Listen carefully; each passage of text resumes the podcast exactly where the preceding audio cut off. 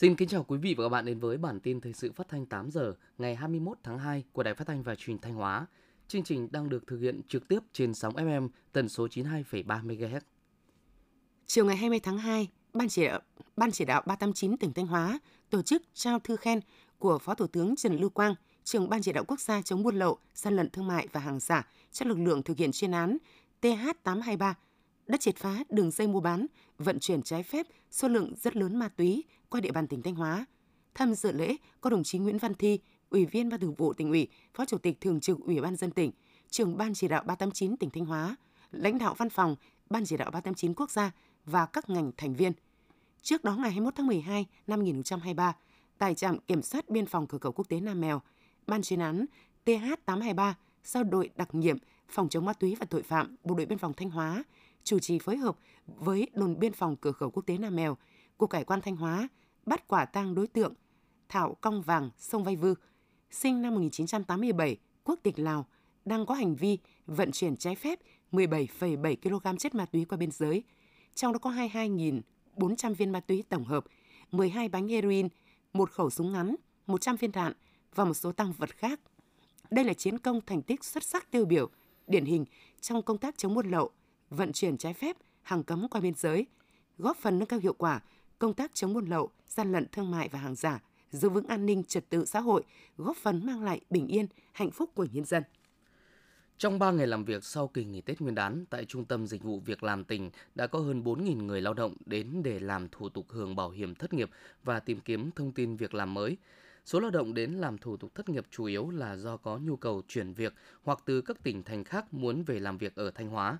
Trong hơn 2 tháng đầu năm 2024, Trung tâm Dịch vụ Việc làm tỉnh đã tiếp nhận thông báo nhu cầu tuyển dụng lao động của 32 doanh nghiệp với số lao động cần tuyển là gần 8.000 người, tập trung chủ yếu các ngành may mặc, giày da, nhựa, bao bì. Không chỉ tìm kiếm việc làm trong tỉnh, nhiều người lao động còn đến Trung tâm Dịch vụ Việc làm tỉnh để tìm kiếm cơ hội đi xuất khẩu lao động. Hiện nay có nhiều thị trường lao động lựa chọn như Hàn Quốc, Nhật Bản, Đức, Đài Loan, Aredi với nhiều ngành nghề khác nhau như chế biến thực phẩm, cơ khí, xây dựng, may công nghiệp. Trong đó, thị trường lao động Hàn Quốc được nhiều lao động lựa chọn và trung tâm đang tiếp nhận hồ sơ đăng ký thi tiếng Hàn, dạy tiếng với mức học phí thấp nhất để người lao động sớm được đi xuất khẩu lao động. Vào dịp đầu xuân năm mới Giáp Thìn 2024, nhiều di tích lịch sử danh lam thắng cảnh và các điểm du lịch như khu di tích quốc gia đặc biệt Lam Kinh, di sản văn hóa thế giới thành nhà Hồ, khu du lịch Linh Kỳ Mộc đã đưa các hoạt động văn hóa truyền thống như viết thư pháp, nặn tò he, múa suối nước, các trò chơi, trò diễn văn hóa dân gian vào hoạt động. Việc đưa các trải nghiệm văn hóa dân gian vào hoạt động đã mang đến cho đông đảo người dân và du khách, nhất là thế hệ trẻ, những trải nghiệm văn hóa vui vẻ, thú vị. Qua đó để lại ấn tượng sâu sắc, tăng khả năng thu hút khách ở lại lâu và sử dụng nhiều dịch vụ hơn. Hoạt động này còn góp phần bảo tồn và phát huy giá trị văn hóa truyền thống của dân tộc, nhất là mỗi dịp Tết đến xuân về. Trong nhiều năm qua, từ nguồn kinh phí của nhà nước và xã hội hóa, Sở Văn hóa Thể thao và Du lịch đã phối hợp với chính quyền các địa phương tổ chức nghiên cứu, phục dựng, bảo lưu và phát huy các giá trị văn hóa truyền thống thông qua các lễ hội, lễ tục, trò chơi, trò diễn, âm nhạc dân gian truyền thống. Riêng trong 2 tháng đầu năm 2024, Thanh Hóa đã có thêm hai di sản văn hóa phi vật thể quốc gia là lễ hội Nàng Han huyện Thường Xuân và lễ hội Mường Khô huyện Bá Thước, góp phần nâng tổng số di sản văn hóa phi vật thể quốc gia của tỉnh lên 23 di sản. Với mục tiêu xây dựng thành công huyện nông thôn mới nâng cao trong năm 2024, huyện Thọ Xuân tỉnh Thanh Hóa đã ban hành nhiều cơ chế chính sách hỗ trợ các xã trên địa bàn xây dựng nông thôn mới nâng cao kiểu mẫu giai đoạn 2022-2025. Theo đó, huyện Thọ Xuân hỗ trợ xi măng cho các xã xây dựng nông thôn mới nâng cao, nông thôn mới kiểu mẫu với mức từ 600 đến 1.000 tấn mỗi xã. Đồng thời, thưởng 350 triệu đồng cho một xã đạt chuẩn nông thôn mới nâng cao hoặc kiểu mẫu, 70 triệu đồng cho một thôn đạt chuẩn thôn nông thôn mới kiểu mẫu. Huyện cũng ban hành nghị quyết hỗ trợ đầu tư hạ tầng khu trang trại, xây dựng mô hình sản xuất nông nghiệp công nghệ cao trong nhà màng, nhà lưới với mức hỗ trợ từ 500 triệu đồng đến 2 tỷ đồng tùy theo quy mô, diện tích. Thời điểm này, người dân trên địa bàn tỉnh Thanh Hóa đang tích cực chuẩn bị các điều kiện để nuôi trồng thủy sản vụ xuân hè 2024, phân đấu đạt mục tiêu sản lượng kế hoạch đề ra. Năm 2024, tỉnh Thanh Hóa có kế hoạch thả nuôi 19.200 hecta thủy sản. Để đạt mục tiêu đề ra, cơ quan chuyên môn đã và đang tuyên truyền người dân duy trì phát triển các vùng nuôi thủy sản tập trung theo quy hoạch, đồng thời khuyến khích đa dạng các đối tượng con nuôi, chú trọng vào các loại có giá trị kinh tế cao và theo xu hướng của thị trường. Theo lịch thời vụ từ tháng 3 năm 2024, người dân sẽ bắt đầu xuống giống nuôi trồng thủy sản vụ xuân hè. Bình quân hàng năm, Thanh Hóa gieo cấy khoảng hơn 11.000 ha lúa nếp, trong đó vụ mùa gần 7.000 ha, vụ xuân trên 4.000 ha, sản lượng đạt trên 60.000 tấn, giá trị thu nhập trung bình đạt 60 triệu đồng một ha. Hiện nay trên địa bàn tỉnh đã có một số doanh nghiệp, hợp tác xã liên kết sản xuất và bao tiêu sản phẩm lúa nếp. Thanh Hóa phấn đấu đến năm 2025, diện tích gieo trồng lúa nếp đạt 20.000 đến 23.000 ha trở lên, năng suất bình quân đạt 58 ha, xây dựng được hai thương hiệu gạo nếp hoặc sản phẩm từ gạo nếp của Thanh Hóa đạt tiêu chuẩn ô cốp 4 sao trở lên, ba sản phẩm đạt từ 3 sao trở lên. Bắt đầu từ ngày 19 tháng 2, toàn bộ học sinh trên địa bàn tỉnh Thanh Hóa đã đi học trở lại sau thời gian nghỉ Tết kéo dài hơn 10 ngày. Ghi nhận trên các tuyến đường dẫn đến các trường học, đặc biệt là các trường nằm ven quốc lộ 47, lưu lượng người và phương tiện tham gia giao thông tăng cao, nhất là vào giờ cao điểm buổi sáng, khi học sinh đến trường và giờ học sinh tan trường, đã xảy ra tình trạng ùn ứ giao thông. Đội Cảnh sát giao thông số 2 Phòng Cảnh sát giao thông Công an tỉnh Thanh Hóa đã phối hợp với Công an huyện Đông Sơn hướng dẫn điều tiết, phân luồng giao thông chống ùn tắc.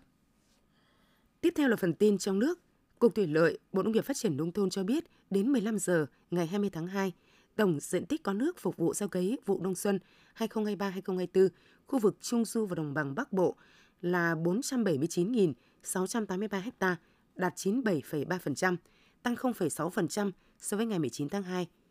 Cục Thủy lợi đề nghị Sở Nông nghiệp Phát triển Nông thôn các tỉnh, thành phố thực hiện cấp đủ nước cho 100% diện tích gieo cấy, tăng cường tích trữ nước tối đa trong hệ thống kênh mương, đầm, ao, khu trũng để chủ động phục vụ tưới dưỡng trong thời gian tới. Tổng cục Hải quan cho biết thống kê sơ bộ trong thời gian dịp Tết Nguyên đán Giáp Thìn năm 2024, từ ngày 8 đến 14 tháng 2, trên phạm vi toàn quốc có trên 1.000 doanh nghiệp Việt Nam tham gia xuất nhập khẩu hàng hóa. Tổng trị giá hàng hóa xuất nhập khẩu của cả nước đạt 1,41 tỷ đô la Mỹ, trong đó tổng trị giá xuất nhập khẩu hàng hóa đạt 0,73 tỷ đô la Mỹ và tổng trị giá nhập khẩu hàng hóa đạt 0,68 tỷ đô la Mỹ. Năm 2023, Trung Quốc nhập khẩu sầu riêng từ Việt Nam đạt 493.000 tấn, trị giá 2,1 tỷ đô la Mỹ, tăng 1.107% về lượng và tăng 1.036% về trị giá so với năm 2022. Thị phần sầu riêng Việt Nam trong tổng lượng nhập khẩu của Trung Quốc đã tăng mạnh lên 34,6% so với mức 5% của năm 2022. Sầu riêng tươi của Việt Nam đã được cấp phép xuất khẩu chính ngạch sang thị trường Trung Quốc từ tháng 7 năm 2022. Cục Bảo vệ thực vật đã hoàn thành thủ tục và hồ sơ đề nghị Trung Quốc cấp phép nhập khẩu sầu riêng đông lạnh từ Việt Nam. Theo Bộ Xây dựng tổng hợp báo cáo của các địa phương, trên địa bàn cả nước đã quy hoạch 1.249 khu đất với quy mô 8.390 ha làm nhà ở xã hội. Như vậy so với số liệu báo cáo năm 2020 là 3.359 ha, thì đến nay diện tích đất phát triển nhà ở xã hội đã tăng thêm 5.031 ha. Tính đến nay, trên địa bàn cả nước có 499 dự án nhà ở xã hội đã được triển khai với quy mô 411.250 căn. Hiện đã có hơn 20 tỉnh thành trên cả nước công bố phương án tuyển sinh vào lớp 10 năm học 2024-2025. Phương án tuyển sinh vào lớp 10 do Ủy ban dân cấp tỉnh, thành phố trực thuộc trung ương quy định nên có sự khác nhau. Kỳ thi tuyển sinh vào lớp 10 năm học 2024-2025 cũng là kỳ thi cuối cùng theo chương trình giáo dục phổ thông cũ. Từ năm học 2025-2026, kỳ thi sẽ theo nội dung chương trình giáo dục phổ thông mới 2018. Theo khung kế hoạch thời gian năm học 2023-2024, do Bộ Giáo dục và Đào tạo ban hành, các địa phương xét công nhận hoàn thành chương trình tiểu học và tốt nghiệp trung học cơ sở trước ngày 30 tháng 6 năm 2024. Việc tuyển sinh các lớp đầu cấp hoàn thành trước ngày 31 tháng 7 năm 2024. Kỳ nghỉ Tết Nguyên đán vừa qua được cho là tiếp đà mùa cao điểm khách quốc tế đến Việt Nam với hàng loạt điểm đến khách quốc tế tăng cao kỷ lục – khách quốc tế đồng loạt tăng ở nhiều trung tâm du lịch lớn, có nơi gấp 2 đến 3 so với cùng kỳ năm ngoái như Đà Nẵng, Ninh Bình, Quảng Nam, Quảng Ninh, Thành phố Hồ Chí Minh. Riêng tới Phú Quốc tăng gấp 5 lần. Theo Tổng cục Du lịch Hàn Quốc, Việt Nam sẽ dễ dàng đạt 18 triệu lượt khách quốc tế trong năm nay khi tăng các chuyến bay thẳng tới nhiều thành phố trên thế giới, đồng thời triển khai chính sách giá vé kích cầu bởi Việt Nam luôn là điểm đến yêu thích của khách quốc tế.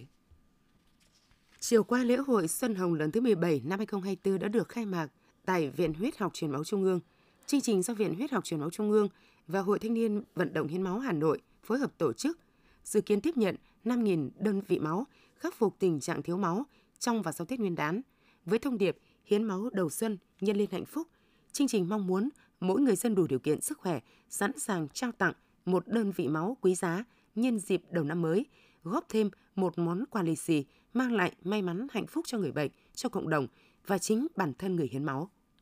Những thông tin vừa rồi cũng đã khép lại chương trình thời sự của Đài Phát thanh và Truyền thanh Hóa. Xin kính chào và hẹn gặp lại quý vị và các bạn trong những chương trình sau.